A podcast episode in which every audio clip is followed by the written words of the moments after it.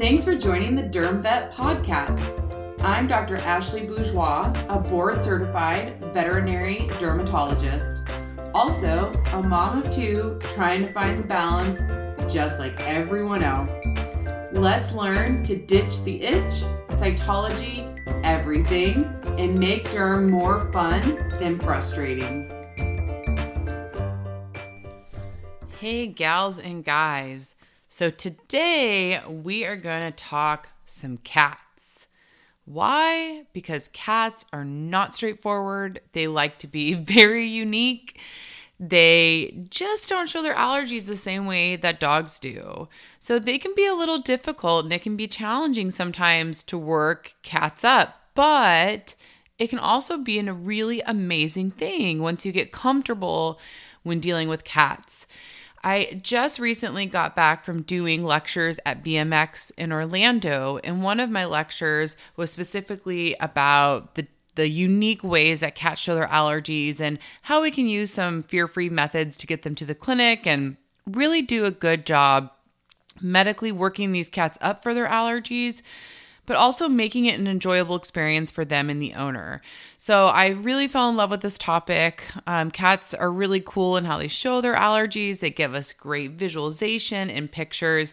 So I thought it would be a great episode for the podcast to really focus on a couple top tips in dealing with feline dermatology. Now, this is a huge topic, and we're going to have various podcasts that cover different aspects of feline dermatology. We can do one on allergies. We can bring some other dermatologists on. So, this is just going to be a brief overview and some of the tips I think that are often overlooked that you can change and use in order to make your feline allergy and dermatology workups better. So, here's some of my top tips um, in dealing with feline dermatology. First, I want to back up and just talk about why feline dermatology is so unique. Cats are cats, right? We always joke they're not small dogs. They're they're in their own realm. They're in their own reality. What's really difficult about cats is they're often more isolated. That's just in their nature that you can definitely see social cats, but a lot of them, when they're sick or they're not feeling well, or if they're intimidated or scared, they by instinct go and hide. So if cats aren't feeling well and they're really itchy, a lot of times what we usually perceive as itchy, like when we see a dog and they're chewing their paws and licking and doing all of this while laying in bed with the owners cats often are more isolated and owners won't actually see them being itchy. They don't see them chewing and licking because cats are under the bed, they're in the closet, they're in the other room doing these behaviors. So owners won't particularly see them being itchy. The other difficult thing is cats are naturally groomers, but over grooming is one of the things that we see as a clinical sign of allergies. But owners often don't perceive a cat who's over grooming as being abnormal. They view that as just a cat who is a clean cat, a cat, a cat who likes to clean themselves and be very particular. So they don't view that as something that's abnormal, but we do know that over grooming is actually one of the biggest things we see of cats with flea allergies or environmental allergies. The other difficult thing about felines is they can be resistant to various oral medications, or they're resistant or more timid to go to the vet, or cat owners are more skeptical to bring them to the vet because they are so fearful when they go. And as we know, dermatology is something a specialty where we really need to see these pets very often, especially in the beginning when we're getting them under control. The other unique and difficult thing about dealing with feline allergies is our treatment options are more limited. We'll have other episodes where we go over the treatment options in more de- in depth, but besides steroids and atopica, there's nothing that's really labeled to minimize the allergic itch. You can use Apoquel, but it's off label and it's variable in its success rate. So we're just unfortunately a bit more limited with some of our treatment options for cats, which can be very frustrating, especially when you're talking about a cat who does not like to take oral medications. So, these are just some of the challenges that we deal with in feline dermatology. But just because it's challenging does not mean we can't overcome it. These are some of the tips. I'm going to give you five tips just to implement in your practice that hopefully will take some of these frustrations and allow you to not cringe every time you look on your appointment list and see a cat derm case coming in the door. We want you to be excited about these cases and not feel intimidated by them.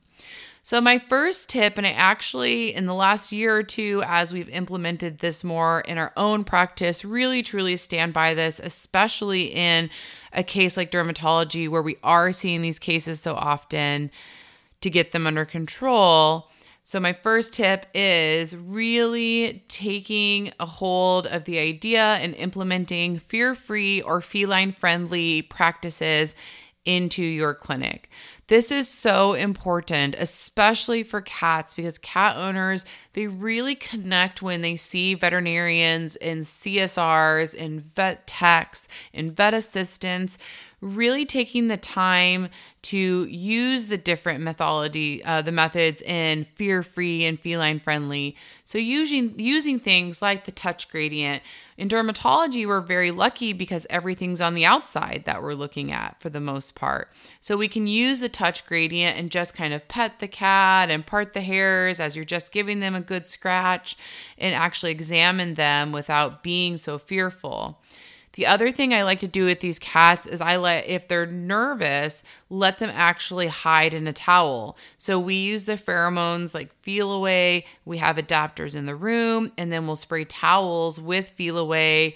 And then essentially we'll let that cat hide under the towel and we'll just allow like the legs or the tail or the back to be uncovered by the towel while they can still bury their face because they sometimes feel safer that way like they're hiding. And as we talked about that's their natural go-to. A lot of these cats they want to hide if they're nervous. So using the towel and just uncovering parts as you go often will allow you to see more parts of the cat without them trying to run away or or crawl up the owner's shoulder and then I'll save the head and the face for last and the the otoscopy exam where we can actually uncover the head and then use a little kitty burrito action if they're still nervous, kind of like swaddling a baby. The other thing is to not be afraid to use things um, in your fear-free practice like medical intervention. So if you do have cats that are just so nervous, they're terrified, then sedating with something like dexdomitor if it's not contraindicated, so you can do a more thorough exam, or sending the owners home with something like gabapentin that they can give prior to the next exam that can maybe make the cat feel a bit more at ease will be more relaxing and beneficial for everybody involved. So don't be afraid to mention, hey, they're really having a tough time in this exam. Let's try something like sending you home with gabapentin and retrying this in the future to see if we can get a better look. My second tip and this is another one I'm really passionate about, no matter what we're talking about with allergies in any species, and that is do not be afraid to communicate with these owners. They want to be communicated with, they want to feel a part of the team. And sometimes I feel that we can be rushed and, you know, just give them an injection of steroids and give them an injection of convenia, but not really take the time to talk to these owners about what is causing this cat to be uncomfortable. What could we do to start the workup to really investigate what's causing these issues? We want to, from the get go, plant the seed of in order to get this cat under control in the long term without being dependent on bad things like, you know, doing injectable steroids once in a while might be okay, but when we're having to give them monthly, that's a big problem. We do not want to drive these cats to things like diabetes without really trying to work up the underlying cause so we don't have to be dependent on these things. So I always communicate with owners what are our goals? What are the short term things that we can do to get your cat feeling better? But what are we going to do to actually work up? Are we going to do a good flea control trial? Are we going to do a good diet trial? Have we ruled everything out? And we know this cat has environmental allergies. And so we do want to do allergy testing to get them on the safest long term thing possible. So I'm always communicating with owners so they feel one, a part of the team when that cat does have a tough time or starts to flare. They're the eyes at home that can let me know. But I'm also communicating with them what are our goals so that we can really successfully manage your cat long term and not just rely on the things that might be easy right now, but could be detrimental in the long run if we're not really figuring this out. The other way I like to communicate with owners is what can you do? Like, what can you do at home? You know, sometimes people are apprehensive to do a liquid medication, but doing something like an oral capsule or an oral tablet might not be that big of a deal for them. So, that for example, Atopica is something that we use in cats quite often. I'll ask owners, how does your cat handle liquid? It's a bit of a bitter taste. Is that something you think would be successful in your cat? Because I've had some cats that do much better actually taking the capsule form. And even though the capsule form can be quite large, they're much easier to do than trying to shoot a liquid down their mouth. I've had cat owners where they love bathing. I know sometimes that seems crazy, um, but I've absolutely had cat owners where their cat doesn't mind a bath and they're all about topical therapy. They feel connected to doing things like bathing and it makes them really happy. So I just always ask owners, what is realistic for you to do at home? Whether that's oral medications, giving injections at home when we do immunotherapy, doing topical therapy, what frequency really works for them. Because I will always have my ideal list of things I want done, but that's not helping the patient if the owner can't do it at home. So that's another way that we're communicating with them is what is my treatment plan something that's realistic for you to accomplish at home. My third tip and this is another big one. Well, I think all of these are important. That's why they made the top 5 list. But my third one is when you are talking to a cat owner and you're getting that derm history, and we've talked in other podcast episodes how important it is to get a quality derm history. Do not ask cat owners, is your cat itchy? You you don't want to just ask that because itchy, quote unquote, looks very differently in a cat. People often think itchy just means well they're scratching, but cats can look itchy in lots of ways. So I ask owners, does your cat overgroom? Do they, you know, lick their belly a lot more than you'd suspect your other cat does or expect another cat to lick? Does your cat get a lot of hairballs? That's a really big one. People always identify with hairballs in cats. But if they're excessive hairballs, a big reason is probably because they're over grooming. So if we can identify that and ask, do they, I've had owners actually able to pick up that the cat only got hairballs during certain times of the year because the cat was seasonally allergic and they would just over groom during the summer and spring. So they'd have a lot more hairballs and then not really have hairballs other times of the year. Does the cat rub its face? We always think of kind of that little kitten paw rubbing its face being really cute, but it can be a sign that the cat is really itchy. Does the cat head shake? Shake its head really hard, get discharged out of its ears? Does the cat want you to scratch them? So when they're in the room and you start scratching and they hike that butt up right away to get that really good butt scratch, is that something they excessively do? Because they may be taking advantage if you have something like a flea allergic cat to get that really itchy spot taken care of. The other thing, and not this isn't necessarily going to the cats being itchy, but something else you want to ask if you're suspecting something like environmental allergies is Does the cat do any wheezing or have respiratory signs? Because feline asthma is something very common and very unique to cats that they like to show with their environmental allergies. So they can sometimes pick up on that seasonal wheezing, or if they've previously had x rays that showed a bronchointerstitial pattern where they do have signs of feline asthma, then that's really going to indicate to us that environmental allergies are a big issue. So you can't just ask cat owners, well, is your cat itchy? Because oftentimes they will say no. You really want to break it down into do they overgroom? Do they have hairballs? Do they rub their face? And all the other things that we talked about because they can't understand necessarily that pruritus is a big term and there's lots of different ways that kitties can show that pruritus. So you have to be very, very specific in how you're asking their cat owners um, if their cat is itchy. My fourth tip don't give up on flea control.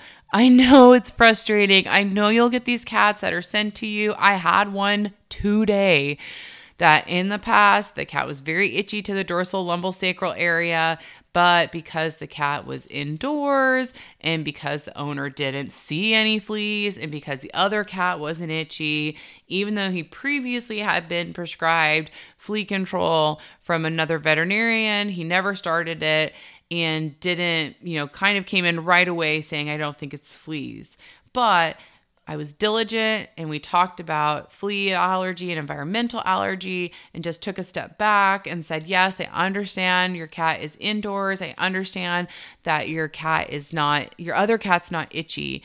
But we want to take away the things that are really easy and are on the outside before we pursue things that are more in depth.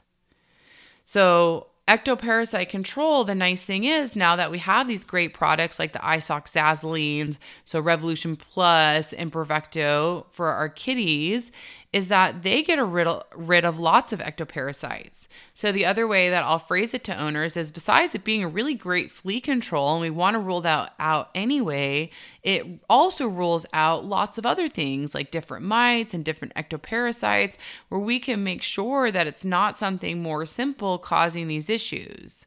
And then we can reevaluate after being on it for a month or two to see where we end up.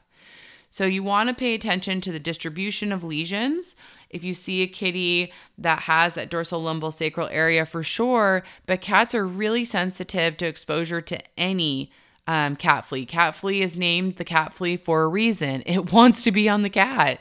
They named it very beautifully. Um, so it's really important, even if they're an indoor cat, even if the other cat's not itchy, to rule out flea allergies in these allergic kitties because they can tremendously become itchy if they're not on good quality flea control. The way sometimes I'll explain it to an owner if they're really fighting me on it is I like to always relate things to people and things that they might be able to have a friend who's had an issue with that they could identify with. So, my example for this is if I am with an owner and talking about flea allergy and they don't understand why they wouldn't see fleas or why their other animal wouldn't be itchy, it's like having a bee allergy if you've seen the movie My Girl, if you have a friend who's bee allergic, if you and me are sitting out in a field and we both get stung by a bee, if I'm not allergic, I might notice the sting, but my body doesn't have this tremendous reaction to it. Whereas if you're allergic and you get the same exposure, but you're allergic, your body can have a tremendous reaction that's completely different than me who's not allergic. So it's just a different way that your body's having your reaction. I also tell owners it's obvious you don't have a flea problem. Sometimes owners get defensive because they think, oh gosh, I don't have fleas everywhere. So obviously you don't have a flea problem because your other cat's not itchy and you're I'm not seeing fleas on your animal. But any minimal exposure that they could get that a normal animal wouldn't be bothered by could be causing a tremendous hypersensitivity reaction in your cat. So let's just take that out of the equation, take that easy thing away and then see what we're left with. And if it's not effective the way we want it to be, then we'll work up other types of allergies. So do not give up. I know it can be disheartening. There's a way that you can be um, artistic about it and not so domineering about it, but you do not want to give up. You are the doctor, and if you truly think something like flea allergy is a is a really important part of the the puzzle, then we need to figure that out. My last tip of the five do an oral exam. This is so important in our feline dermatology cases, especially our allergy cases. Cats, the other way they like to be unique with their allergies is they get eosinophilic granulomas and they can get rodent ulcers. I've seen a rodent ulcer so bad it's literally eaten away a part of the the philtrum and up to the nose. So they can get rodent ulcers. They can also get plaques on their soft palate or their hard palate. So today, another kitty that I saw came in for some crusting and itchiness on the trunk and back. But when I actually looked and in the oral cavity, I saw a, a mild rodent ulcer on the right uh, upper lip. And then I saw an eosinophilic granuloma um, right on the hard palate. And it was something the owner had never noticed because they're not going to sit there and stare inside their cat's mouth all the time. But since cats really are unique and they love to have oral lesions with their allergies, it's really important that we are not forgetting oral examinations in these kitties. And most cats are actually pretty tolerant of it. Obviously, there may be some cats that aren't, and you might have to sedate or wait for them to be under sedation for a reason to do this. But it is really important because it's very common for them to have issues on their lips, on their chin, or within the oral cavity itself. I do save the oral exam usually until the end. So I do the easy things first, like look at the back, look at the paws, look at the belly. And again, I'll let the cat hide in that towel and then we'll save the scope and the oral exam for last. So if they do resist us, if they're not happy with it, you know, we can abort if we need to. Um, but it is something that I do find if you take your time and work with the owner and use some fear free methods, that most kitties, I can get a good look in their mouth to evaluate if they have any oral lesions or not. So I hope that was really helpful. Those are my five tips. So, one, again, implement fear free or feline friendly practices. It's going to make your owners much more happy and connected with you. It's going to be much more um, relaxing for you rather than doing the old mentality of holding them down. We want to make this something enjoyable because feline dermatology does require a lot of vet visits. And so, we want the owners to actually come in for those vet visits and bring their cats in our door. Number two, communicate with owners. Make sure that we are talking about the long term diagnostic workup for these allergic kitties. And then make sure you check in and see what can they do at home. What's realistic that they can do in their treatment plan and work with them the best that you can. Number three, don't just ask if the cat is itchy. Get specific. Do they overgroom? Do they have hairballs? Do they have asthmatic signs? Number four, don't give up on flea control. As frustrating as it is, and we've all had owners that we have to do a lot of convincing for, and some that we just end up losing the battle for. Don't give up if you truly think it's something important and see if you can use the um, excuse of ectoparasite, where it's true that we really are ruling out some of these other things that are important. And the fact that we're getting good flea control is just another benefit. And number five, say ah, open up that oral cavity in these kitties and look for things like the rodent ulcers and the granulomas and plaques on their palates so that we can be complete in working these kitties up and getting them comfortable. I hope that was a good intro into some of the unique things in feline dermatology. Again, I hope to have many more um, podcast episodes about cat allergies and different cat diseases that we see in dermatology. It is an incredible, fun field. It's one that's growing. There's a lot of kitties that, if we can implement um, these fear free practices and get them in the door, there's so many cats out there that we could be helping. So until the next podcast episode, as always, do all of your cytologies. Make derm more fun than frustrating. And I can't wait to hear ya or see ya or I guess you'll be hearing me. Maybe I'll see you on my Instagram or Facebook. But I can't wait until we meet again on another episode of the podcast. And as always, if you have specific ideas that you would like to see episodes of the podcast, different subjects, then feel free to reach out to me on Instagram or Facebook at the Derm Vet.